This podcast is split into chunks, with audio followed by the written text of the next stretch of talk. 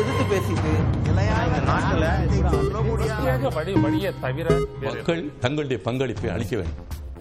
வணக்கம், நேர்பட பேசு நிகழ்ச்சிக்கு வரவேற்கிறோம். ஈரோடு கிழக்கு இடைத்தேர்தல் பிரச்சார களத்தில் தீவிரமான பிரச்சாரத்தை முன்வைத்து கட்சிகள் களம் இறங்கியிருக்கிறார்கள். களத்தில் முந்துவது யார் அப்படிங்கறதான் இன்றைய நேர்பட பேசுவின் பேசுபொருள். ஈரோடு பரப்புரையில் வியூகம் வகுக்கும் கட்சிகள் களத்தில் முந்துவது யாருங்கிற தலைப்பில் பேச இருக்கிறோம். திமுக தரப்பிலிருந்து திரு பரந்தாமன் இணைந்திருக்கிறார். இபிஎஸ் ஆதரவாளர் திரு சுரேஷ் கண்ணன் பங்கேற்றிருக்கிறார். மூத்த பத்திரிகையாளர் திரு ஜென்ராம் இணைந்திருக்கிறார். அரசியல் விமர்சகர் திரு ரவீந்திரன் துரைசாமியும் பங்கேற்கிறார். வணக்கம் விருந்தினர்கள் அனைவருக்கும். திரு பரந்தாமன், சமாளிக்க முடியாத அதிமுகவை களத்துல என்ன இவ்வளவு பெரிய ஒரு நகைச்சுவையான ஒரு கேள்வி கேட்கறீங்க? சமாளிக்க முடியுதான்னு சமாளிக்கக்கூடிய அளவுக்கு மிகப்பெரிய பலம் புரிந்தவர்களாக இருக்கிறாங்க அவங்க. நாங்க யாரையும் சமாளிக்க வேண்டிய அவசியம் இல்லை. மக்களை சந்திக்கிறோம், வாக்குகளை சேகரிக்கிறோம், அவ்வளவுதான். 112 இடத்துல பிரம்மாண்ட முகாம்கள், 50,000 பேர் வரைக்கும் அங்க அடைச்சு வச்சிருக்கீங்க வாக்காளர்களை. தினமும் 1,000 ரூபாய், காலையில வந்துட்டு சாயங்காலம் போனா 1,000 ரூபாய், 3 வேளை உணவு, அதுவும் கறி சாப்பாடு. இது வரைக்குமே 35 கோடி ரூபாய் செலவு பண்ணிருக்கிறாங்க அப்படிலாம் குற்றச்சாட்டு வைக்கிறாங்க. இப்படிலாம் செஞ்சு இப்படிலாம் வியூகம் பார்த்து தான் நீங்க சமாளிக்கிறீங்களா அதிமுகவை? இல்லை, அந்த குற்றச்சாட்டெல்லாம் அதிகாரப்பூர்வமாக, அறிவுபூர்வமாக, ஆதாரப்பூர்வமாக இருக்கக்கூடியதாக இருந்தால் அதை நம்ம விவாதிக்கலாம், பதில் சொல்லலாம். பொத்தாம் பொதுவாக போகிற போக்கில் ஏதோ ஒரு 4 வார்த்தைகளை காகிதத்தில் அடித்து கொண்டு போய் கொடுக்கறதெல்லாம் நம்ம விவாதிப்பதற்கு நம்மளுடைய நேரத்தினுடைய வீண் தான் நான் கருதுறேன். ஈரோடு கிழக்கு தொகுதியில் இருக்கக்கூடிய மக்கள் நிதர்சனமாக தினந்தோறும் பார்த்துக்கிட்டு இருக்கிறாங்க. இவங்க சொல்லக்கூடிய அந்த கருத்துக்கள், அடைத்து வைத்தல், அல்லது நீங்க சொல்ற மாதிரி அவங்களுக்கு தினந்தோறும் வழங்குதல், இதெல்லாம் கொஞ்சம் கூட உண்மைக்கு புறம்பானது.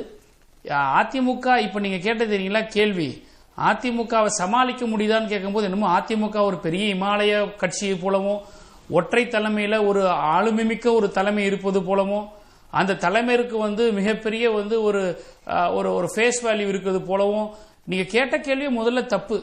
சமாளிக்க முடியுதா அதிமுகவுன்னு கேட்டக்கூடாது, களத்துல சமாளிக்க முடியுதான்னு கேட்டா கூட ஒரு கண்ணியத்தோட ஒரு பத்திரிகையாளர் நீங்க தேர்தல் காலத்தில் இப்படிப்பட்ட கேள்வி கேட்கறதுல உங்களுக்கு நியாயம் இருக்கு.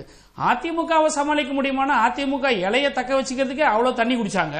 அவங்களை கொண்டு போய் நாங்க சமாளிக்க முடியுமான்னு கேட்கிற கேள்வின்றது நகைப்புக்குரியது, ரொம்ப ரொம்ப வேடிக்கையான விளையாட்டான ஒரு கேள்வி. சொன்ன குற்றச்சாட்டுகள் ஆதாரம் அடிப்படை எதுவுமே கிடையாது. திரு அண்ணாமலையும் தேர்தல் ஆணையம் முடியுதா? அண்ணாமலையும் தேர்தல் ஆணையத்திற்கு கடிதம் அனுப்பியிருக்கிறார், குற்றச்சாட்டு அனுப்பிச்சிருக்கிறாரு. கிட்டத்தட்ட 1,000 ரூபாய் வரைக்கும் கொடுக்கறாங்க ஒரு ஓட்டருக்கு. 20 நாட்கள் தொடர்ந்து பிரச்சாரத்துக்குலாம் வந்தா 5,000 ரூபாய் இன்சென்டிவ் கொடுக்கறதா சொல்றாங்க. 2 கிலோ வரைக்கும் இறைச்சி கொடுப்பதாகலாம் அவரும் குற்றச்சாட்டு அனுப்பிச்சிருக்கிறாரு. இப்ப அதிமுக மட்டும் இந்த குற்றச்சாட்டை சொன்னுச்சுன்னா பரவாயில்ல, கூட்டணி கட்சியான பாஜகவும் இந்திய தலைமை தேர்தல் ஆணையருக்கு குற்றச்சாட்டு சொல்லி கடிதம் அனுப்பியிருக்கிறாங்க. பாஜக முதல்ல அது கூட்டணி கட்சியா இல்லையான்றது ஒரு குழப்பம். பாரதிய ஜனதா கட்சியினுடைய தலைவர்களை அவங்களுடைய துண்டு பிரசுரத்தில் அச்சிட்டுக்கிறதுக்கே அச்சப்படுறாங்க. பாரதிய ஜனதா தலைவர்கள் பிரச்சாரம் பண்றதுக்கு, பரப்புரை பண்றதற்கே வேண்டாசாமி அப்படின்னு கையெடுத்து கும்பிட்டு ஏடிஎம்கே காரங்க ஒதுக்கி வைக்கிறாங்க. அப்புறம் பாஜக காரங்க பேசுற தேர்தல் களத்தை பத்தி இப்போ எதுக்கு பதில் சொல்ல வேணேன்? அவரு கர்நாடகால அவருக்கு எலெக்ஷன் ஒர்க் கொடுத்தாச்சு சார், அங்க போய் பார்க்க சொல்லுங்க சார். அங்க இருந்துகிட்டு சும்மா காகிதத்தெல்லாம் இங்க காகிதத்துல கப்பல் விட்டுட்டு இருக்க வேண்டாம். அவர் 30 அமைச்சர்களுக்கு மேல அங்க இருக்காங்க, மாவட்ட செயலாளர்கள் இருக்காங்க. அரசு நிர்வாகமே ஈரோடு கிழக்குல தான் முகாமிட்டு இருக்கு, அரசு நிர்வாக பணிகள்ல தொய்வு ஏற்பட்டிருக்கு அப்படிங்கிற குற்றச்சாட்டையும் அவங்க தரப்புல வைக்கிறாங்க. ரொம்ப ரொம்ப ரொம்ப அபத்தமான குற்றச்சாட்டு கார்த்திகே சார். அதாவது அதிமுக ஆட்சியில் இருக்கும் போது நடைபெற்ற இடைத்தேர்தலுக்கும் திராவிட முன்னேற்ற கழகம் ஆட்சியில் நடைபெறுகிற இடைத்தேர்தலுக்கும் பெரிய வேறுபாட தயவு செய்து நடுநிலையாக கருதப்படக்கூடிய ஊடகங்கள் கண்கூடா பார்க்க முடியும். முதலமைச்சர் தினமும் கோட்டைக்கு போறாரு, அமைச்சர் பெருமக்கள் இங்க அமைச்சர் பெருமக்கள் இருக்கிறாங்கன்னா அவங்க சட்டமன்ற, நாடாளுமன்ற அல்லது மாவட்ட செயலாளர் அந்த நிலையில தான் இங்க இருக்கிறாங்க. அப்படி பார்க்க போனா அதிமுகவுடைய 30 முன்னாள் அமைச்சர்கள் இங்க இருக்கிறாங்க, அதிமுகவுடைய 70 சட்டமன்ற உறுப்பினர்கள் இங்க இருக்கிறாங்க, அதிமுகவுடைய முன்னாள் நாடாளுமன்ற உறுப்பினர் இங்க இருக்கிறாங்க, அதிமுகவுடைய முன்னாள் முதலமைச்சர் இங்க இருக்கிறாரு. அதனால அரசு நிர்வாகம் எப்படி முடங்கி போச்சுன்னு சொல்ல முடியும்? அன்னைக்கு வந்து மழை வந்து காவிரி டெல்டா 20 மாதங்களுக்கு மேல ஆட்சி நான் சொல்ல முடிக்கிறேன், இருங்க. நிறைய சாதனைகள் பண்ணிருக்கீங்க, கொடுத்த வாக்குறுதிகளை 85% அளவுக்கு நிறைவேற்றி இருக்கிறீர்கள். அப்படிங்கிற போது அவங்க எதிர்கட்சியா இருக்காங்க, அவங்களுக்கு அவங்களுடைய செல்வாக்க நிரூபிக்க வேண்டிய ஒரு கட்டாயம் இருக்கு, கட்சிக்குள்ள குழப்பம் இருக்கு. அதுக்கு அவங்க 100 பேருக்கு மேல போட்டு வேலை செய்யறதுங்கிறது எதார்த்தம். உங்களுக்கு இயல்பாகவே அந்த வாக்குகள் வரணும்ல, இயல்பா இவ்வளவு பேர் இவ்வளவு மேன் பவர் தேவை அவங்க கட்சியில இருந்து அங்க போய் வேலை செய்யணுமா என்ன? சார் எல்லா கட்சிக்கும் மேன் பவர் தேவை சார். இது பொது தேர்தலா இருந்தா அவங்கவுங்க தொகுதியில் பேசுவாங்க, நம்ம வெளிப்படையா பேசணும். இது வந்து இடைத்தேர்தல் போது இடைத்தேர்தலில் தேர்தல் அல்லாத தொகுதியில் இருக்கக்கூடிய கட்சி நிர்வாகிகள், பாரதிய ஜனதாவா இருக்கட்டும் அல்லது வந்து எந்த அரசியல் கட்சிகளாக இருந்தாலும் கூட அவங்க அங்க வந்து பணியாற்றுவாங்க. இது வந்து ஜனநாயகத்தில் இது வந்து ஏற்றுக்கொள்ளப்பட்டதான். சட்டத்துக்கு புறம்பா யாரும் ஒன்றும் செய்யல. இப்ப நான் சொல்ல வந்தது என்னன்னா, எதிர்பாராத விதமா காவிரி டெல்டா தஞ்சாவூர் பகுதிகளில் மழை வந்தது, அந்த பயிர்கள் வந்து சேதமடைந்தது. இங்கே தேர்தல் பணி ஆற்றிக் கொண்டிருந்த மாவட்ட செயலாளர் சக்கரபாணி அவர்களை அமைச்சராக உடனடியாக அங்கு சென்று அமைச்சர் பணி ஆற்ற வேண்டும் என்று முதலமைச்சர் சொன்னார். ஓரிரவு, இன்னைக்கு காலை ஈவினிங் ஓட்டு கேட்டிருந்த சக்கரபாணி அவர்கள் அன்று இரவோடு இரவாக பயணம் செய்து அடுத்த நாள் காலையில் களத்தில் நிற்கிறார். அதே போலதான் வந்து ஒவ்வொரு அமைச்சர்களும் அவங்களோட துறை சார்ந்த நடவடிக்கைகள் குறித்து அவங்க வந்து கோட்டைக்கு போறாங்க. ஏடிஎம்கே மாதிரி கோட்டையை பூட்டி சாவியை பாக்கெட்ல போட்டுக்கிட்டு இடைத்தேர்தல் களத்துக்கு போனது திமுக கிடையாது. இங்க தங்கம் தென்னரசு வந்து தனி பணியாற்றார், அகமதாபாத்தில் நடக்கக்கூடிய கான்பரன்ஸுக்கு அரசின் சார்பாக போய் கலந்துகிறாரு. ஒவ்வொரு அமைச்சர்களும் அவங்க துறை சார்ந்த சாமிநாதன் நேற்று இங்க இருந்தார், சட்டத்துக்கு புறம்பா மாவட்டத்தில் சாமிநாதன் இங்க இருந்தார், இன்னைக்கு மாவட்டத்தில் இருக்கக்கூடிய அதிகாரிகள் இங்க இருந்தார். நேற்றைக்கு இன்னைக்கு காலையில வ.உ. சிதம்பரனாருடைய சிலைக்கு மாலை மரியாதை செலுத்துவதற்கு அரசின் சார்பாக சென்னையில போய் கலந்துகிட்டாரு. அதனால வந்து அதிமுக மாநகராட்சியில, பேரூராட்சியில, நகராட்சியில பொறுப்புகள் இருக்கக்கூடிய எல்லாருமே அரசின் வாகனங்களை சட்டவிரோதமா பயன்படுத்தி தேர்தல் பிரச்சாரம் பண்றாங்க. அப்படின்னா இவ்வளவு பிரம்மாண்ட ஏற்பாடுகளை ஆளும் கட்சி அங்க பண்ண வேண்டிய நிர்பந்தம் இருக்கான்னு கேக்குறாங்க. அரசின் வாகனங்களை பயன்படுத்தினா அது தப்பு. அரசின் வாகனத்தை யாருமே பயன்படுத்தவில்லை, அதை முதல்ல புரிஞ்சுக்குங்க. அரசு வாகனத்தை பயன்படுத்தினா ஊடகங்கள் சும்மா இருக்குமா? படம் எடுத்து காட்டாதா? அரசு வாகனங்கள் யாருமே பயன்படுத்த முடியாது சார். இன்னும் சொல்ல போனா அபிஷியல் பிஏவே மினிஸ்டர்ஸோட டிராவல் பண்ண முடியாது. அவங்களுடைய பிஎஸ்ஓ மட்டும் தான் இருப்பாங்க, அவங்களுடைய பிரைவேட் டிரைவர்ஸ் தான் வராங்க, அவங்களுடைய பிரைவேட் செக்ரட்டரிஸ் தான் வராங்க. உள்ளாட்சி அமைப்புகள் இருக்கக்கூடிய பிரதிநிதிகள் அவங்களுடைய சொந்த வாகனத்தில் தான் வராங்க. ஏதாவது ஒரு ஆதாரத்தோட பேசணும். திரு சுரேஷ் கண்ணன், அதிமுகவை பொருட்டாகவே திமுக கருதல தேர்தல் பிரச்சார களத்துல. வணக்கம். கட்டாயம் கருத வேண்டாம். எனக்கு தேர்தல் முடிந்து ரிசல்ட் வரட்டும், வந்த பிறகு எல்லாமே கருதுவாங்க. ஏண்டா இப்படி கருதாம போனோம் வருத்தப்படுவாங்க. களத்தில் இன்றைக்கு இரட்டை இலை அண்ணன் இபிஎஸ் தலைமை என்று வந்த உடனே முதவே இவங்க வந்து திமுக வந்து அண்ணன் பரந்தாமனுக்கு தெரியாத விஷயம் கிடையாது. திமுக வந்து கேண்டிடேட் அறிவிக்கிறதுக்கு முன்னாடியே போய் அங்க பரப்புரைக்கு போயிட்டாங்க. அந்த அளவு பயம் அவங்களுக்கு, தோத்துருவோமோன்னு பயம் அவங்களுக்கு. வேகமா அண்ணன் ஸ்டாலின் அவர்கள் காங்கிரஸை கேட்டு, நீங்க வழக்கமா இழுத்துறாங்க, தயவு செய்து கேண்டிடேட்டை கொடுங்கன்னு சொல்லி அப்ளை பண்ணாத இளங்கோவண்ணனை கூப்பிட்டு கேண்டிடேட்டை மாத்தி அவ்வளவு அவசரமா கூட்டிட்டு போய் செயல்படுத்தி ஆள் பலம், படைபலம், அரசு பலம் அனைத்து பலத்தையும் இறக்கி செயல்பட வந்தால் ஒரு அரசு சாதனை அரசாக இருந்தால், நீங்க நல்லா கேட்டீங்க அண்ணன், நீங்க சாதனை பண்ணிருந்தா எதுக்கு இதெல்லாம் கேட்டீங்க. அப்ப களத்தில் இருப்பது எல்லாத்துக்கும் தெரியும், தெரியாது கிடையாது. ஒரே ஒரு தொகுதியில எலெக்ஷன் நடக்குது, அப்ப கட்சிக்காரங்க எல்லாருக்கும் ஒரு விருப்பம் இருக்கு, அங்க போய் எலெக்ஷன் டியூட்டி பார்க்கணும் அப்படின்னு ஒரு இயல்பா அவங்களுக்குள்ள ஒரு விருப்பம் இருக்கு. அந்த விருப்பத்தின் அடிப்படையில வர்றாங்கன்றது கட்டாயம். திமுக அதிமுக அனைத்து கட்சியும் அங்கே வந்து வேலை பார்த்துக் கொண்டிருக்காங்க, இல்லைன்னு சொல்லவே கிடையாது. தமிழ்நாடு முழுவதும் இருக்கக்கூடிய நிர்வாகிகள் ஒரு காலத்தில் நின்று எல்லா கட்சிக்காரர்களும் வேலை பார்த்துக் கொண்டிருக்கார்கள். திமுக மட்டும் பண்ணல, மற்ற ஆயுதங்களையும் திமுக பயன்படுத்துகின்றது என்பதுதான் அங்கு சிறப்பான செயல்பாடு. அண்ணன் சொல்லட்டும், எந்த அமைச்சர் அங்க டெய்லி வந்து முதலமைச்சர் போறாரு, ரைட்டு. எந்த அமைச்சர் அங்க வந்து டெய்லி காலையில போய் ரெகுலர் ஒர்க் பாக்குறாருன்னு சொல்லி எல்லா அமைச்சரும் இங்க தானே இருக்காங்க, ஈரோடு கிழக்குல தானே இருக்காங்க. மாலை போட வேணா போகலாம், ஏன்னா போட்டோவுக்கு போஸ்ட் கொடுக்கணும், வெளியே வரணும், அந்த இன்ஃபர்மேஷன் மக்களுக்கு போய் சேரணும், அதுக்காக போடலாமே ஒழிய அனைத்து அமைச்சர்களும் அனைத்து அதிகார வர்க்கமும் முழு அதிகாரமும் அங்கே பயன்படுத்துகிறது. பணபலம், படைபலம், அனைத்து பலமும் பயன்படுத்தப்படுகின்றது. இல்லைன்னு அபிஷியலா சொல்லாமே ஒழிய ஊருக்கே தெரிஞ்ச விஷயத்த இல்லைன்னு எப்படி சொல்ல முடியும்? களத்தில் நின்று பார்ப்பவர்களுக்கு கட்டாயம் தெரியும். அந்த அளவுக்கு உற்சாகமா அதிமுகவினர் வேலை செய்யறாங்களா? நான் ஊடகங்கள் வரக்கூடிய செய்தி, வெளி மாவட்ட நிர்வாகிகள், மூத்த நிர்வாகிகளே அதிமுகவுக்கு சார்பா அங்க களத்துல இல்ல அப்படின்லாம் செய்திகள் வந்துச்சு. எல்லாரும் அங்க நிக்கிறாங்களா? தேர்தல் பணிக்குள்ள இருக்கிறவங்க எல்லாரும் நின்று வேலை செய்யறாங்களா அதிமுகவுக்காக? கட்டாயம். எப்படி திமுக அதன் நிர்வாகம் வேலை பார்க்குதோ அதே மாதிரி அதிமுக அதன் நிர்வாகம் வேலை பார்த்துட்டு இருக்காங்க. வார்டு வாரியா பிரிச்சு, வார்டு வாரியா ஒவ்வொரு செயல்படும் தன்மை. இன்னொன்னு, நேரடியாக அண்ணன் எடப்பாடியார் இந்த தேர்தலை பார்த்துக் கொண்டிருக்கிறார். அவர் நேரடியாக என்னிடம் சொல்ல வேண்டும் அனைத்தையும் சொல்லியிருக்காரு. 238 பூத்து செயல்பாட்டையும் நேரடியாக அவர் கண்காணித்துக் கொண்டிருக்கிறார். இது வந்து ரெட்டேலை கிடைத்த உடனே, அதுக்கு முன்னாடி கூட இவங்க 4 அணி 40 அணி அப்படி ஒண்ணு இப்ப கூட அட்டை சொன்னாங்க, பொருட்டே இல்ல, இப்படி எல்லாம் பேசுவாங்க. அம்மா அவங்களுக்கு தெரியும், கண்ணு கெட்டிய தூரம் அதெல்லாம் சொன்னவங்க. இவங்களுக்கு இன்னைக்கு தானே பொருட்டு இல்லைங்கிறது அன்னைக்கே சொன்னவங்க. அதெல்லாம் பார்த்த ஆட்கள் தான். நம்ம வரல, ஓபிஎஸ் வரல, ஓபிஎஸ் பிரச்சாரத்துக்கு வரேன்னு சொன்னாரு, அவர் இது வரைக்கும் வரல. கூட்டணி கட்சிகள் பாஜக, திரு அண்ணாமலை தரப்புல அவங்க பிரச்சாரத்துக்கு வரல. 5 முறை பேனர் மாற்றப்படுது. தேசிய ஜனநாயக முற்போக்கு கூட்டணின்னு ஒரு முறை, அப்புறம் தேசிய ஜனநாயக கூட்டணின்னு ஒரு முறை, அப்புறம் இப்பதான் அண்ணாமலை மோடி படம்லாம் வந்து வச்சிருக்கிறாங்க. இப்ப இந்த மாதிரி கூட்டணிக்குள்ளேயும் குழப்பம், ஓபிஎஸ் தரப்புலையும் பிரச்சாரத்திற்கான வரல, அதுலயும் என்ன முடிவெடுக்க போறாங்க ஓபிஎஸ் ஆதரவாளர்கள் தெரியல. எப்படி சமாளிக்கிறது? திமுகவை எப்படி நீங்க சமாளிக்க போறீங்க? ஒரே ஒரு விஷயம், எத்தனை குழப்பம் இருந்தாலும் முடிவு சரியாக வந்திருக்கின்றது.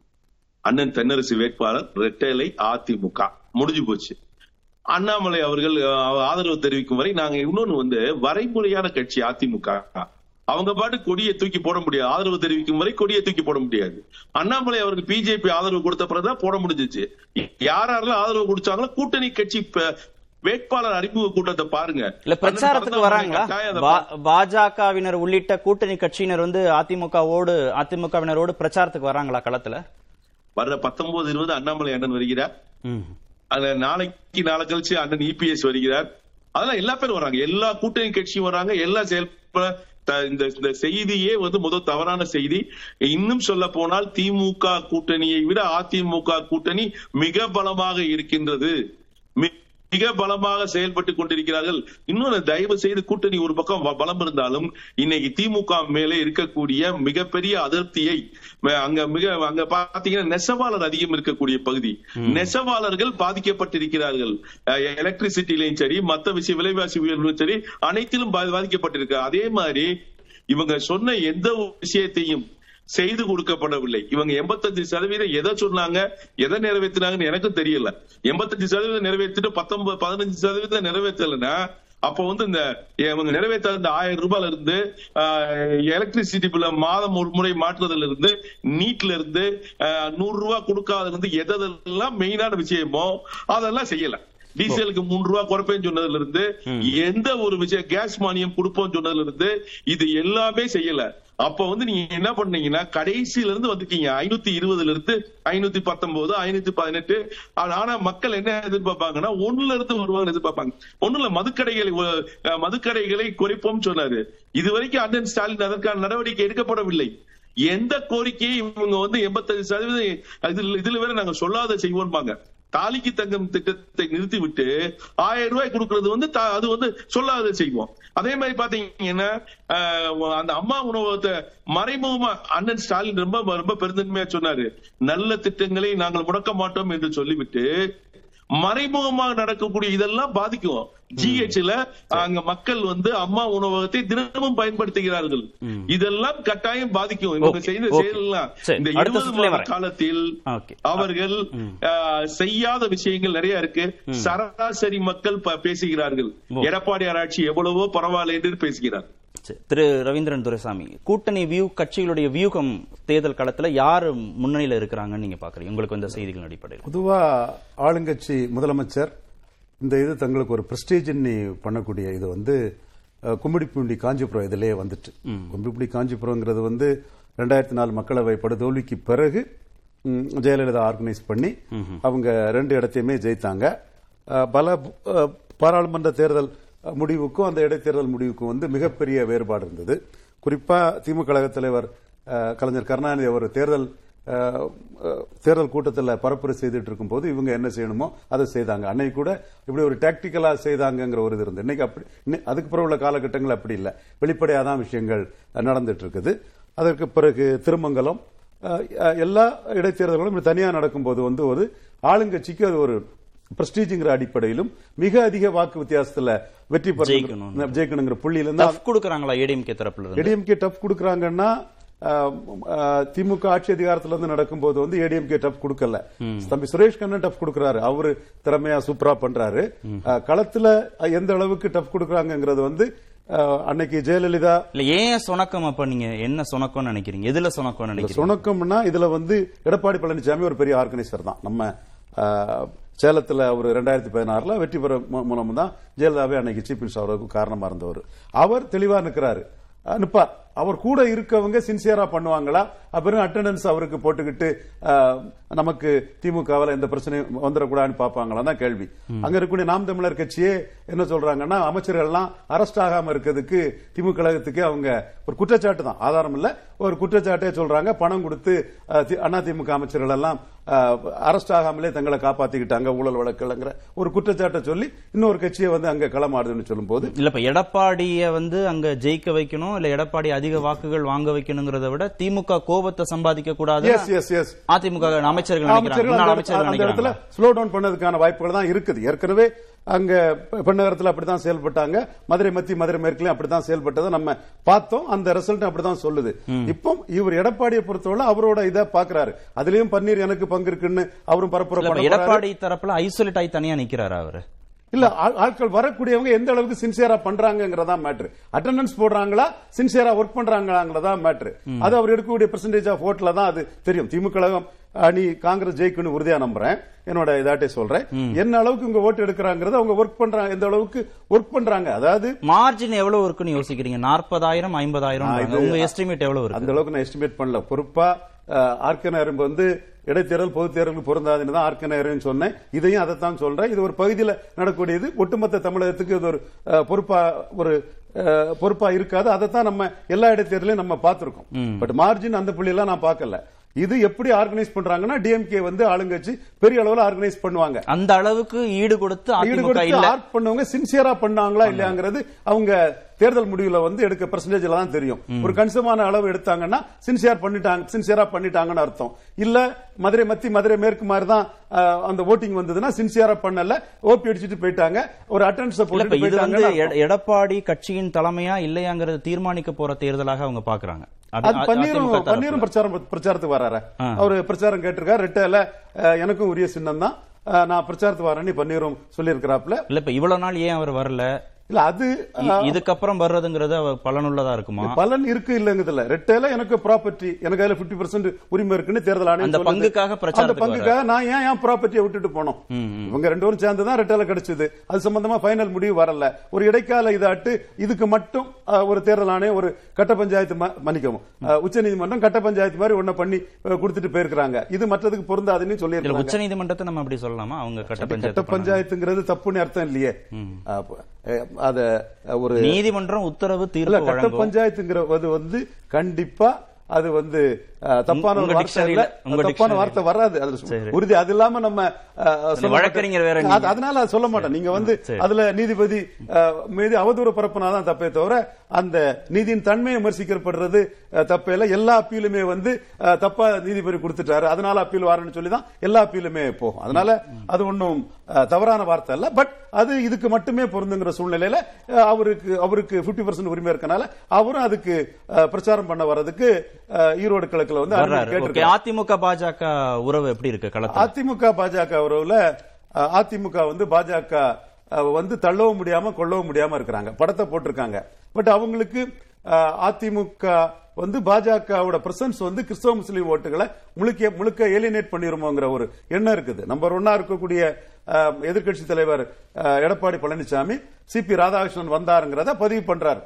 நீங்க விலகிருக்கீங்களான்னு கேட்கும்போது இல்ல இல்ல சிபி ராதாகிருஷ்ணன் வந்தாருங்கிறத பதிவு பண்றாரு. சேர்ந்து பிரச்சாரம் பண்ண மாட்டோம், நானும் அண்ணாமலையும், நான் ஒரு இடத்துல பிரச்சாரம் பண்ணுவேன், அவர் ஒரு இடத்துல பிரச்சாரம் பண்ணுவேன்னு சொல்றாரு. அது வந்து எடப்பாடி பழனிசாமியோட ஸ்டாண்ட் வந்து நான் கரெக்ட்னு தான் பாக்குறேன். ஏன்னா எடப்பாடி பழனிசாமி 33% இரட்டை தலைமையா ஒரே எடப்பாடி ஒரே பன்னீர்செல்வம் எடுத்தது. அது யார் யாருக்கு எவ்வளவு 2024 தெரியும், யாருக்கும் எவ்வளவு இருந்துட்டு போட்டு.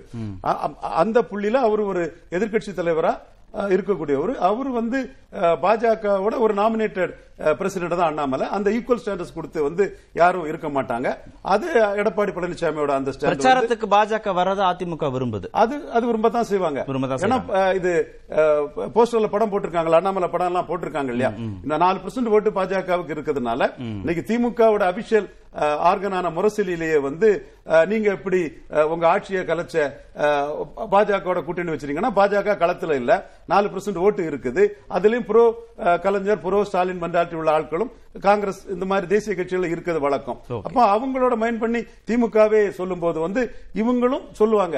அதே வேளையில் அண்ணா திமுகவுக்கு கிறிஸ்தவ முஸ்லீம் ஓட்டு பெயரக்கூடாது அச்சம் இருக்கிறத வந்து மாஃபா பாண்டியராஜன் மூலமா வச்சு நாங்களும் மத்திய அரசு எதிர்க்கிறோங்கிற ஒரு புள்ளியையும் அவங்க பதிவு பண்ணிக்கிறாங்க. வரட்டும், ஆனா ரொம்ப ரொம்ப நெருங்கி வர வேண்டாம்னு நினைக்கிறாங்க. ஓகே, திரு ஜென்ராம், ஆளுங்கட்சியும் கொஞ்சம் பதற்றத்தோடய அணுகிறாங்க இடைத்தேர்தல, எதிர்கட்சியும் கொஞ்சம் பதற்றத்தோடய அணுகிறாங்க. ரெண்டு பேருக்குமான ஒரு கௌரவ பிரச்சனையாக இந்த எலெக்ஷன் மாறி இருக்கா?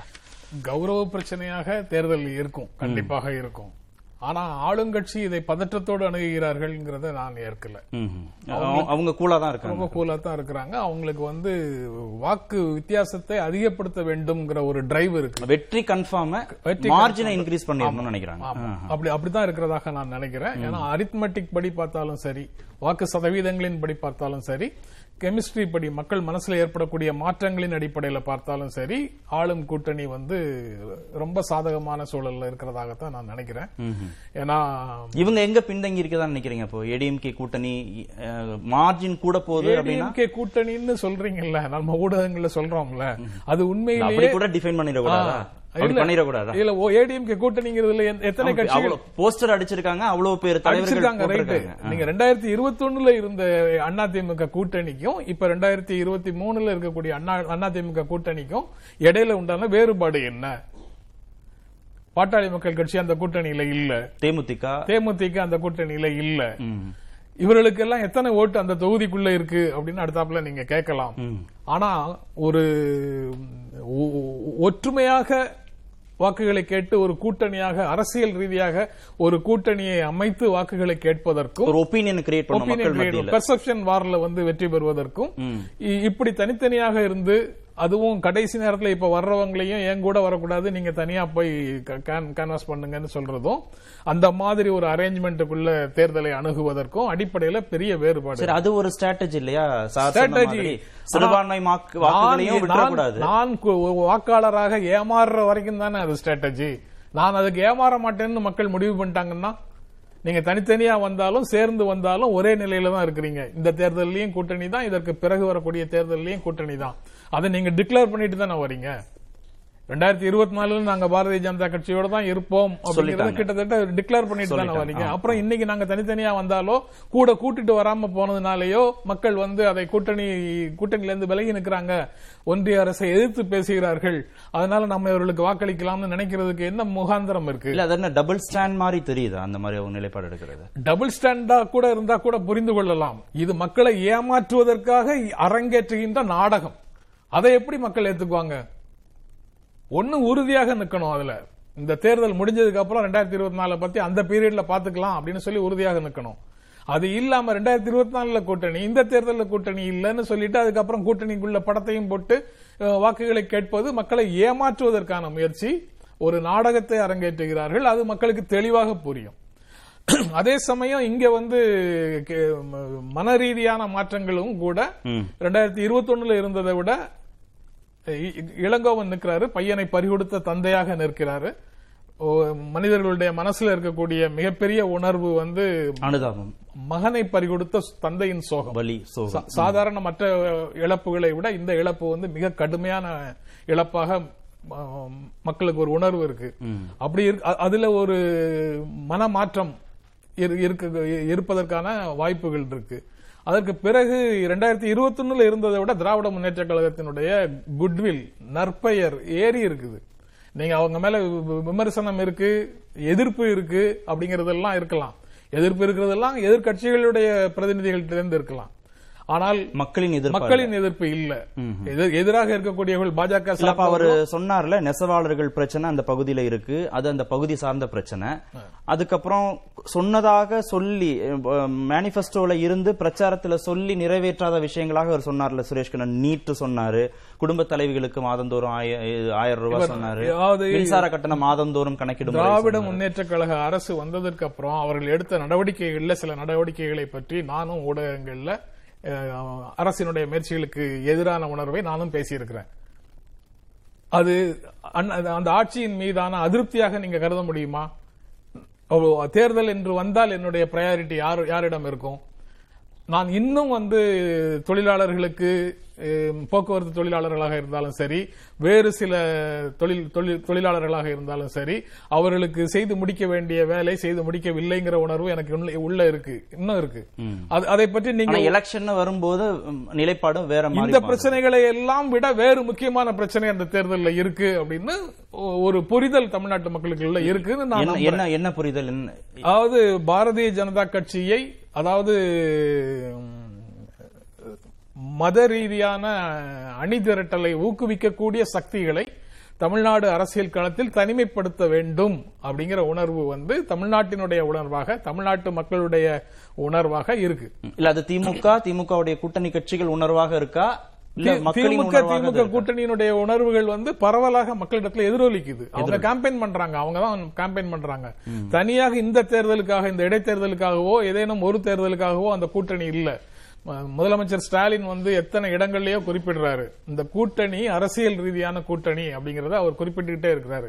அரசியல் ரீதியாக அணி சேர்ந்த அந்த கூட்டணி, அவங்களுக்குள்ள கருத்து வேறுபாடுகள் இருந்தாலும் ஒரு பொது இலக்கை முன்வைத்து அவங்க எல்லாரும் ஒற்றுமையாக செயல்படும் போது அதுக்கு ஒரு கிரெடிபிலிட்டி இருக்கு, அதுக்கு ஒரு குட்வில் இருக்கு. அது தவிர போக்குவரத்து கட்டணம் இல்லாத போக்குவரத்து மக்கள் தொகையில் பாதியாக இருக்கக்கூடிய பெண்களுக்கு கொடுத்திருக்கிறது ஒரு மாற்றத்தை அவர்களுடைய வாழ்க்கையில் ஏற்படுத்தி இருக்கிறதாக அவங்க பலர் சொல்றாங்க. அதனுடைய விளைவாக குட்வில் மிகப்பெரிய அளவில் ஏறி இருக்குது. இன்னும் நிறைவேற்றாத கோரிக்கைகள் இருக்கா, வாக்குறுதிகள் இருக்கா அப்படின்னு எல்லாம் எதிர்கட்சிகள் குற்றம் சாட்டலாம், ஊடகங்கள்ல விவாதிக்கலாம், அதுல இன்னும் நடக்காத விஷயங்கள் எல்லாம் பேசலாம்.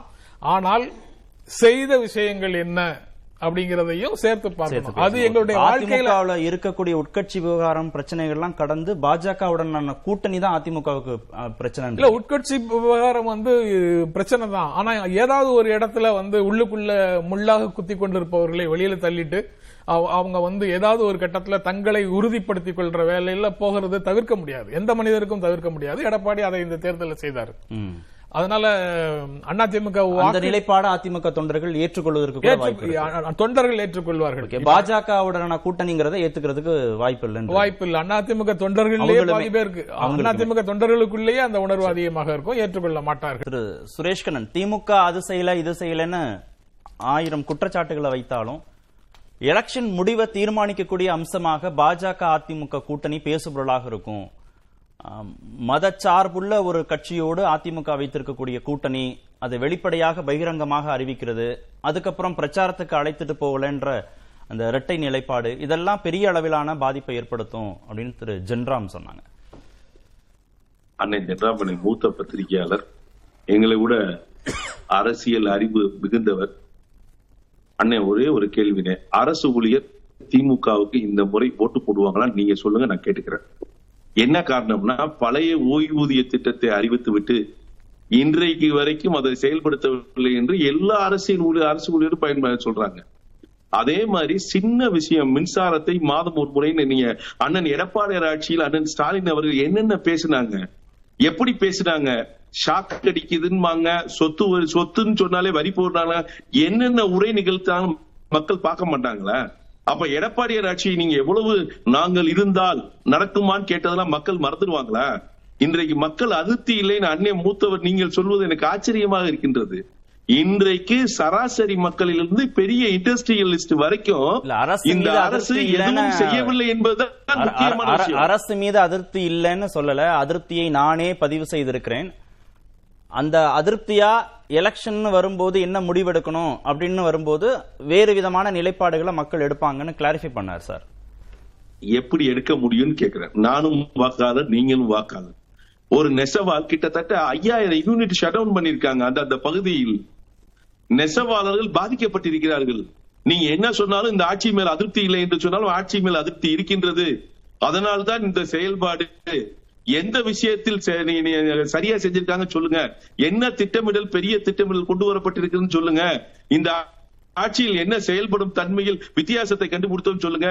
நீங்க நீங்க இன்னைக்கும் சொல்றேன், அண்ணன் ஸ்டாலின் வெர்சஸ் அதர்ஸ், அண்ணன் ரவி என்ன சொல்லுவாங்க, கிடையாது இபிஎஸ் வெர்சஸ் அதர்ஸ் தான். நீங்க சொல்றீங்க பிஜேபி என்ற புலி பூதத்தை காமித்துக் கொண்டிருக்கிறார்கள், பூதம் இது அப்படின்னு சொல்லிக்கிட்டே இருக்கீங்க. மக்கள் நம்ப மாட்டாங்க, ஒரு தடவை நம்புவாங்க. இன்னும் சரி, அதுக்கு மேல அண்ணன் கேட்கிறேன், மூத்தவர் அண்ணன், ஒரு சின்ன நான் ரெக்வெஸ்டா தான் கேட்கிறேன். நீங்கள் சிறுபான்மையினருக்கு என்ன செய்யறேன்னு சொன்னீங்க, அதை செஞ்சீங்களா? அவங்க கேட்கிறாங்கல்ல, மேடை போட்டு கேட்கிறாங்கல்ல, இந்த ஸ்டாலின் அரசு செய்தது என்ன எங்க சிறுபான்மைக்குன்னு எந்த முகத்தோடு போய் ஓட்டு கேட்பாங்க பிஜேபி? அப்புறம் வரேன் திரு ஜென்ராம், அப்புறம் வரேன். நீங்க சொன்னதுக்கு திரு பரந்தாமன் பதில் சொல்லிட்டேன், நான் திரு ஜென்ராமுக்கு அப்புறம். சார், அதாவது சிஏஏ சட்டத்துக்கு எல்லாம் கையெழுத்து போட்டு ஏடிஎம்கே வந்து சிறுபான்மையினரை பத்தி பேசுறதுக்கு தார்மீகம் கிடையாது. ரெண்டாவது வந்து ஒரு மத சார்புள்ள ஒற்றை மதம் ஒரே நாடு என்ற ஒரு ஆர்எஸ்எஸ் சித்தாந்தத்தை வைத்து ஆட்சி செய்கிற ஒன்றிய அரசோடு இணைந்து இல்லை, அவங்களோட கூட்டணி இல்லை, அடிபணிந்து இருக்கிற அதிமுக வந்து சிறுபான்மையினர் நலத்தை பற்றி பேசுறதுக்கு தார்மீகம் கிடையாது. சிறுபான்மையினருக்கு வந்து உள் ஒதுக்கீடு கொடுத்த திராவிட முன்னேற்ற கழக ஆட்சி சிறுபான்மையினருக்கு என்ன செய்ததுன்னு எல்லோருக்குமே நல்லா தெரியும். இன்னைக்கு வந்து இந்த ஈரோடு இடைத்தேர்தலை பொறுத்த வரைக்கும் நீங்க பொது தேர்தல் மாதிரி பேசுறாரு நண்பர் மணிகண்டன் அவர்கள். அதாவது இந்த தேர்தல் வந்ததுக்கான சர்க்கம்ஸ்டன்ஸ், சூழ்நிலையை மக்கள் ரொம்ப கவனமா பாக்குறாங்க. ஒரு இளம் வயதில் ஒரு இளைஞர், 45-46 வயது உள்ள ஒரு இளைஞர், அவர் வந்து திடீர்னு ஒரு மரணம் ஏற்பட்டிருப்பது என்பது இந்த தொகுதியில வந்து மிக ஆழமாக கவனிக்கிறாங்க. எல்லா இடத்துலயும் வந்து அப்பா காலத்துக்கு பிறகு மகன் போய் தன்னுடைய தந்தையினுடைய பணியை தொடரன்னு சொல்லி அரசியலும் சரி எந்த இடத்துலயும் சரி ஓட்டு கேட்பாங்க. ஆனா இந்த இடத்துல வந்து மகனுடைய பணியை நான் வந்து தொடர்றதுக்கு எனக்கு நான் வந்து நிக்கிறேன் அப்படிங்கிற வந்து அண்ணன் ஈவிகே சிலங்கவன் அவர்களோடு பேசுகிற பொழுது இது களத்திலிருந்து பார்த்த எங்களுக்கே கண் கலங்குது. வாக்காளர்கள் எல்லாருமே வந்து இது வந்து அரசியலாவே பார்க்கல சார். தயவு செய்து நீங்க வந்து இந்த தேர்தலில் நீங்க அரசியல் குளிர்காய நினைச்சீங்கன்னா அதிமுக மணக்கவும். இது வந்து ஒரு சோகமான ஒரு நிகழ்வு, ஒரு விபத்து மாதிரி ஏற்பட்ட ஒரு இடைத்தேர்தல் இது. அதனால அந்த மக்கள் வந்து இது அரசியலுக்கெல்லாம் அப்பாற்பட்டு அந்த இழந்த அந்த இளம் சட்டமன்ற உறுப்பினருக்கு மரியாதை செலுத்துகிற வகையில பெருவாரியான வாக்குகளை கொடுக்கிற அந்த மனோபாவத்தில் தான் இருக்கிறாங்களே தவிர நீங்க சொல்ற எந்த பிரச்சனையும் இந்த தொகுதியில எதுவுமே பிரதிபலிக்கல. நீங்க இந்த பிரச்சனைகளை ரிசர்வ் பண்ணிக்கங்க, அரசியல் பேசுறதுக்கு யூஸ் ஆகும். நான் என்ன கேட்கிறேன், நெசவாளர் பிரச்சனையை பத்தி அதிமுக தரப்புல பேசுற நண்பர் பேசுறாரு. ஏங்க, நெசவாளர்களுக்கு கஞ்சி தொட்டி வைத்த ஆட்சி ஜெயலலிதாவுடைய ஆட்சி, எலிக்கரியை சாப்பிட வச்ச ஆட்சி ஜெயலலிதாவுடைய ஆட்சி, நெசவாளருக்கு இலவச மின்சார யூனிட்டை கொடுத்தது திராவிட முன்னேற்ற கழகத்தினுடைய ஆட்சி. ஏன் இந்த கொங்கு மண்டலத்தை, இந்த மேற்கு மண்டலங்கள்ல நிறைய பேர் நிலம் வச்சிருப்பாங்க, விவசாயம் வச்சிருப்பாங்க. ஆனா அவங்களுக்கு இலவச மின்சாரம் கொடுத்ததுனாலதான் இந்த விவசாயம்லாம் இன்னைக்கு பாதுகாக்கப்பட்டது. இன்னைக்கு நிறைய பேர் தோட்டம் துறவோடு இருக்கிறாங்க. இன்னும் கொங்கு வேளாளர் சமுதாயத்தை சேர்ந்தவங்களுக்கு நிலங்கள் இருக்கும், புலங்கள் இருக்கும். ஆனால் கல்வி அறிவு, வேலை வாய்ப்பு, இடஒதுக்கீடு இல்லாத இருந்த காலகட்டத்தில் கலைஞர் ஆட்சியில தான் இவங்களை பிற்படுத்தப்பட்ட சமூகத்திற்கு கொண்டு வந்து இடஒதுக்கீடு கொண்டு வந்து கல்வி பொருளாதார மேம்பாடு செய்வதற்கு மிகப்பெரிய பங்கை திராவிட முன்னேற்ற கழகம் ஆட்சி செய்திருக்கு. இங்க பெரும்பான்மையா இருக்கக்கூடிய அருந்ததியின மக்களுக்கு உள்ஒதுக்கீடு கொடுத்தது திராவிட முன்னேற்ற கழகத்தினுடைய ஆட்சி. இப்படி பல சாதனைகளை படைத்த திமுக கிட்ட போய் எதுவுமே செய்யாத ஒரு அதிமுக கூட்டணியில் சொந்த கட்சி பன்னீர்செல்வம் வந்து ஒன்னா சேர்ந்து ஓட்டு கேட்கறதுக்கு வழி இல்ல. என்ன காரணத்துக்காக தினகரன் வித்ரா பண்ணாருன்னு தெரியல, ஆனா இரட்டையில இருக்கணும்ன்றதுக்காக நான் வித்ரா பண்றேங்கிறாங்க. பாரதிய ஜனதாவோட கூட்டணி இருக்குன்றாங்க, இல்லங்கிறாங்க. நான் என்ன கேட்கிறேன், தயவு செய்து நாட்டு மக்களை குழப்பாதீங்க, ஒழுங்கா அரசியல் பண்ணுங்க, நாகரிகமா அரசியல் பண்ணுங்க. நீங்க எதுக்கு வந்து முகமூடி போட்டுட்டு வரீங்க? ஆமா, நாங்க பிஜேபியோட கூட்டணி தான். பிஜேபி பிஜேபி சொல்லக்கூடிய ஒற்றை பாஜக பாஜகவை ஒரு பூத மாதிரிலாம் நீங்க சித்தரிக்க வேண்டியது இல்ல அப்படின்னு அவங்க வெளிப்படையா தானே அறிவிச்சிருக்காங்க. நாடாளுமன்ற தேர்தலே கூட்டணி தொடரும்னு போட்டோ போடுறாங்க, அவங்க ஒன்னும் மறைச்சு பேசலையா? சார் சார் நான் என்ன சொல்றேன், நீங்க எதுக்கு, நான் என்ன கேக்குறேன், பாரதிய ஜனதாவோ தலைவர்களோட இணைந்து ஏன் ஒரு மேடையில் இருக்க மாட்டாங்க, ஏன் பிரச்சாரம் போக மாட்டேன்றாங்க, ஏன் பாரதிய ஜனதா கூட்டணி கண்ணா? அண்ணாமலையை விட்டுருங்க, பெரிய பெரிய தலைவர்களை விட்டுருங்க, லோக்கல்ல இப்ப எங்க கிட்ட வந்து கூட்டணி இருக்கக்கூடிய எல்லா மாவட்ட கழக செயலாளர்களும் அந்தந்த கட்சியில் இருக்கக்கூடிய லோக்கல் நிர்வாகிகள் பூத் லெவல்ல ஒன்னா இணைஞ்சு வேலை பாக்குறேன் சார். அவங்க ஏன் பார்க்க, நான் என்னன்றீங்க இணைய இணையா இருப்போங்க, எனக்கு அதை பத்தி கவலை இல்ல. நான் என்ன கேட்கிறேன், திமுக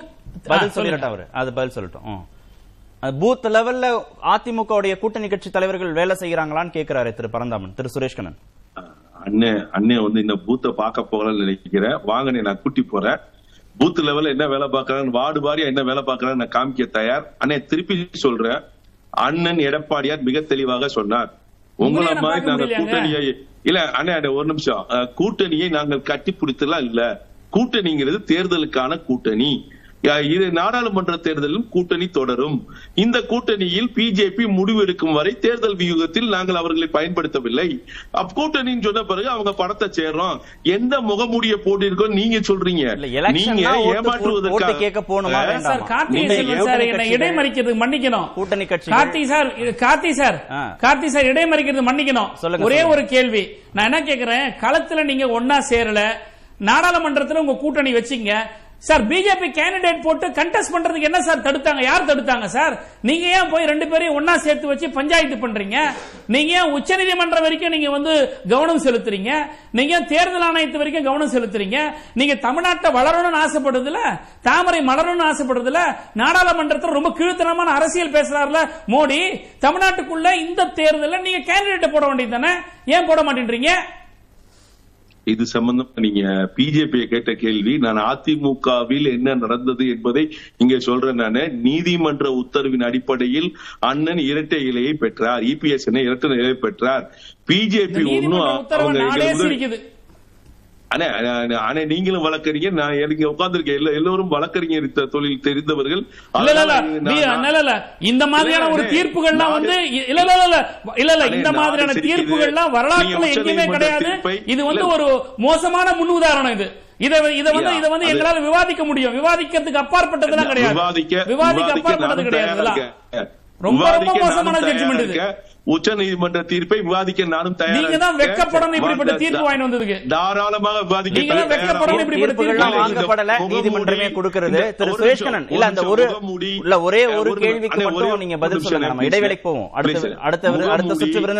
மறைச்சிட்டு வர்றோம்.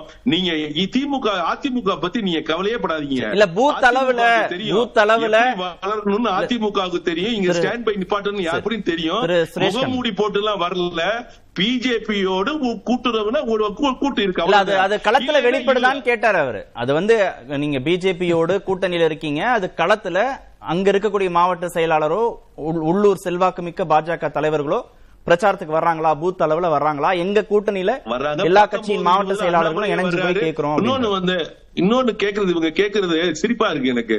ஏன் சேர்ந்து பண்ணணும், இவங்க யார் முடிவு எடுக்க, அது எங்களுக்கு தெரியும். சேர்ந்து பண்ணணுமா, சேராம பண்ணணுமா, நேரடியா களத்தில் இருக்கணுமா? ஒரு முதலமைச்சர் 2 நாள் சுற்றுப்பயணத்துக்கு வருகிறார் என்றால் உங்க தேர்தல் இடைத்தேர்தலுக்கு அந்த கட்சியின் நிலைமை என்ன என்று ஊர் மக்கள் பேச மாட்டாங்களா? கட்டாயம் அவங்களுக்கு தெரியும்ல.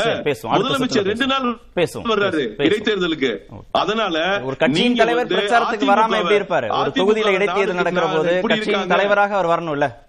உங்களுக்கும் எனக்கும் முதலமைச்சர் பழனிசாமி 5 நாள் இருக்கிறார், அவர் கட்சியின் தலைவர் 5 நாள் இருக்கிறார். திரு ஜென்ரம், உள்ளூர் பிரச்சனை அப்படிங்கறது அங்க தீர்மானிக்கும் சக்தியா இருக்குங்கறத அவங்க நம்புறாங்க, அதிமுக தரப்புல நம்புறாங்க. இன்னொன்னு, நான் நேரடியாக வாக்கு போடுற ஒருத்தர் நேரடியாக சம்பந்தப்பட்டிருக்கிற இல்ல பாதிக்கிற பிரச்சனைகள் மாற்றத்தை ஏற்படுத்தும் அப்படின்னு நம்புறாங்க. அது நீட்டோ, மின்சார கட்டணமோ, இந்த மாதிரியான விஷயங்கள்.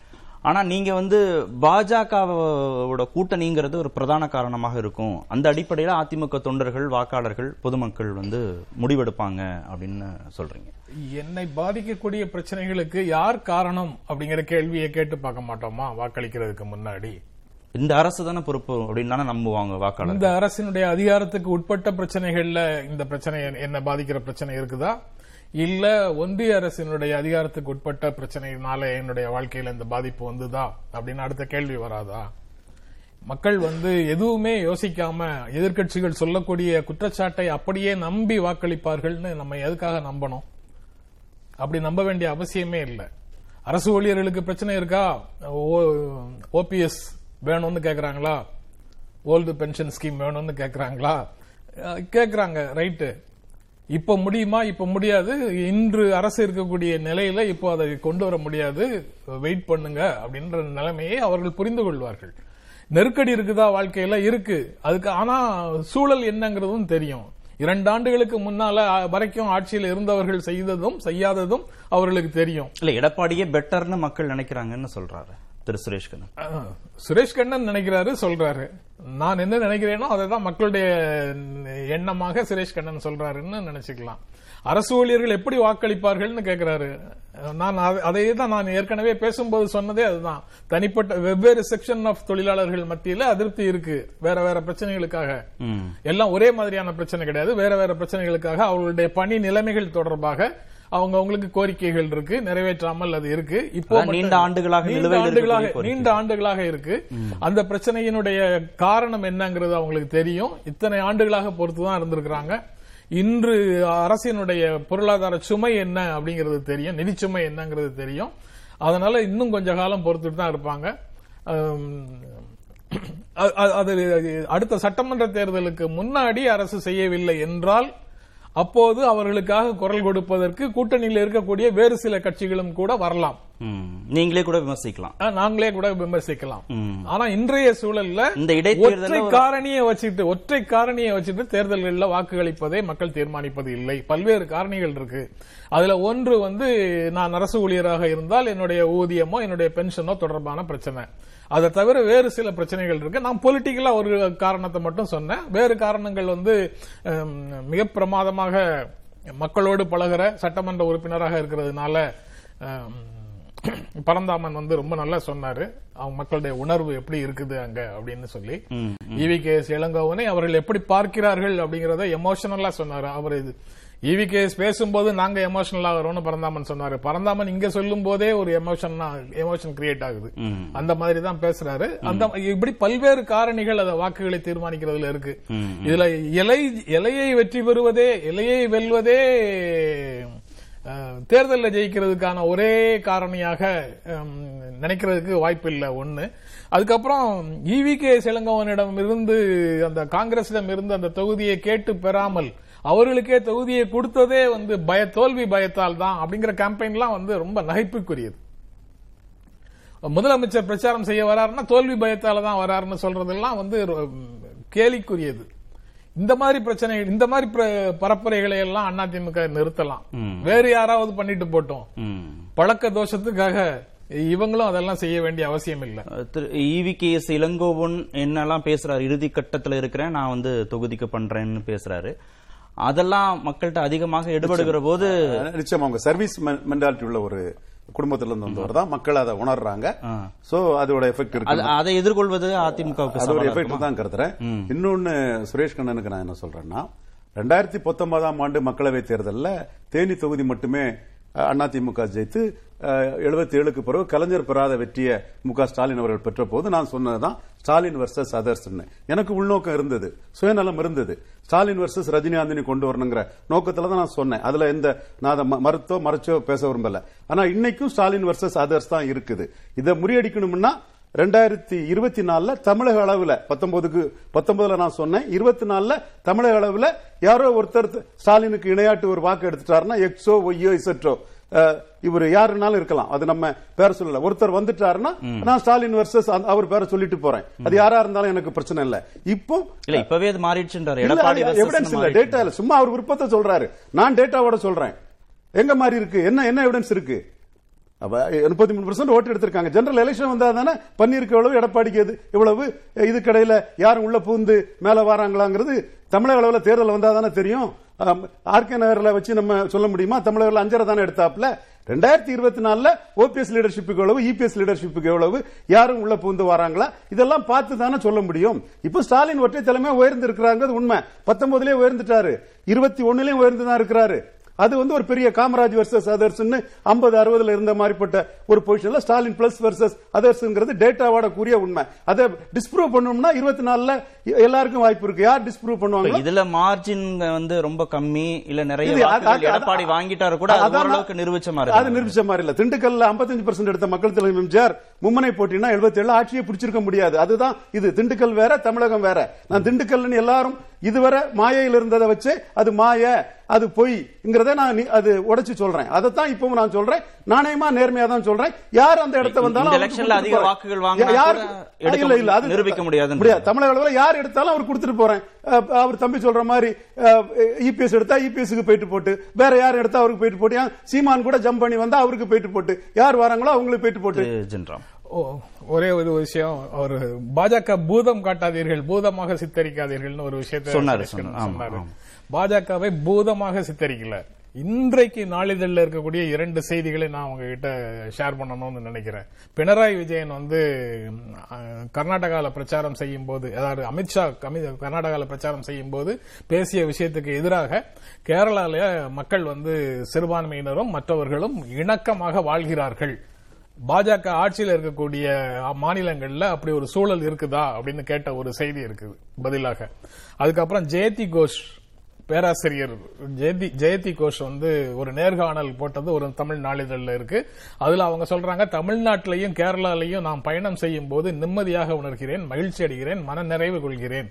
இந்த 2 மாநிலங்கள்லயும் சமூகம் வந்து அமைதியாக இருக்கு அப்படின்னு சொல்றாங்க. இங்க வந்து எந்த வீதிகளிலும் குற்றம் சாட்டப்பட்டவர்களுடைய வீடுகள் இருக்கக்கூடிய வீதிகளில் புல்டோசர் வருவதில்லை, வீடுகள் இடிக்கப்படுவதில்லை. சிறுபான்மையினருக்கு என்ன செய்தீர்கள் அப்படின்னு அவங்க கேட்கறாங்களே, அதுக்கு என்ன பதில் சொல்வீங்கன்னு சுரேஷ் கண்ணன் கேட்கிறாரு. மற்ற சமூகத்தினரோடு நல்லிணக்கத்தோடு வாழ்வதை இங்க வந்து ஒரு பண்பாடாக தமிழ்நாடும் உறுதிப்படுத்தி இருக்கு, தமிழ்நாடும் கேரளாவும் உறுதிப்படுத்தி இருக்கு. திரு சுரேஷ் கண்ணன், சுருக்கமா, செய்திக்கு நேரமாயிடுச்சு. அண்ணன் ஜென்ராமண்ணே சொன்னாங்க, அதிமுக ஆட்சியில் எங்கே பாதிப்படைந்தார்கள் சிறுபான்மையினர், கட்டாயம் நீ அதையும் சொல்லணும்ல. என்னமோ அதிமுக ஆட்சியில பிஜேபி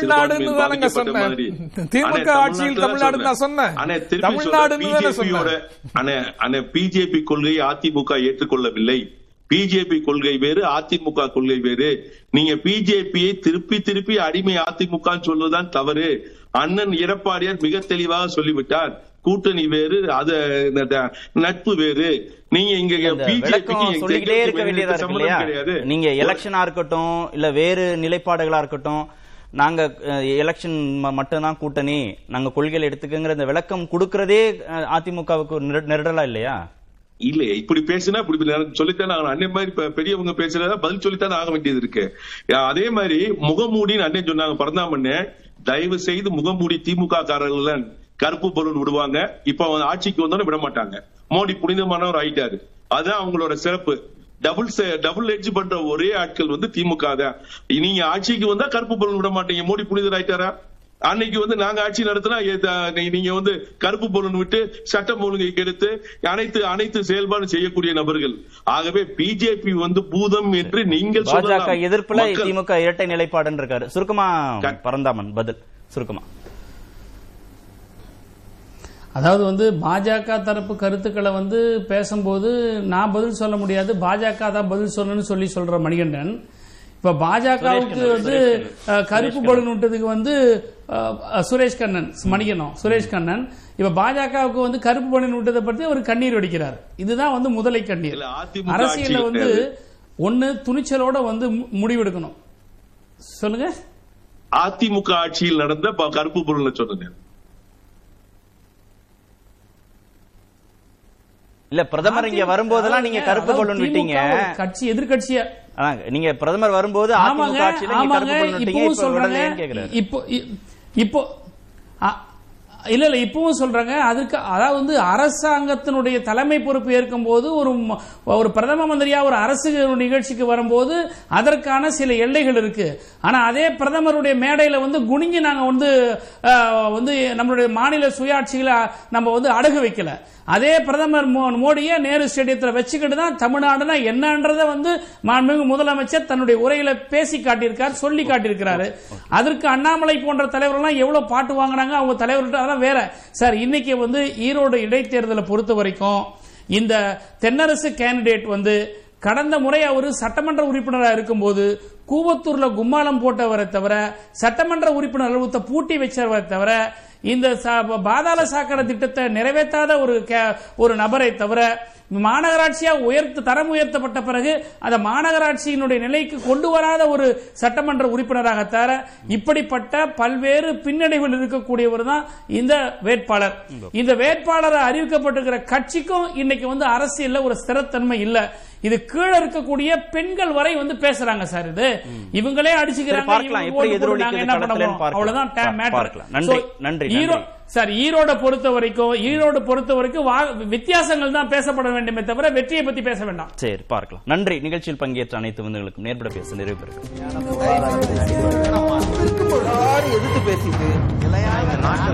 பெறுகிறேன்.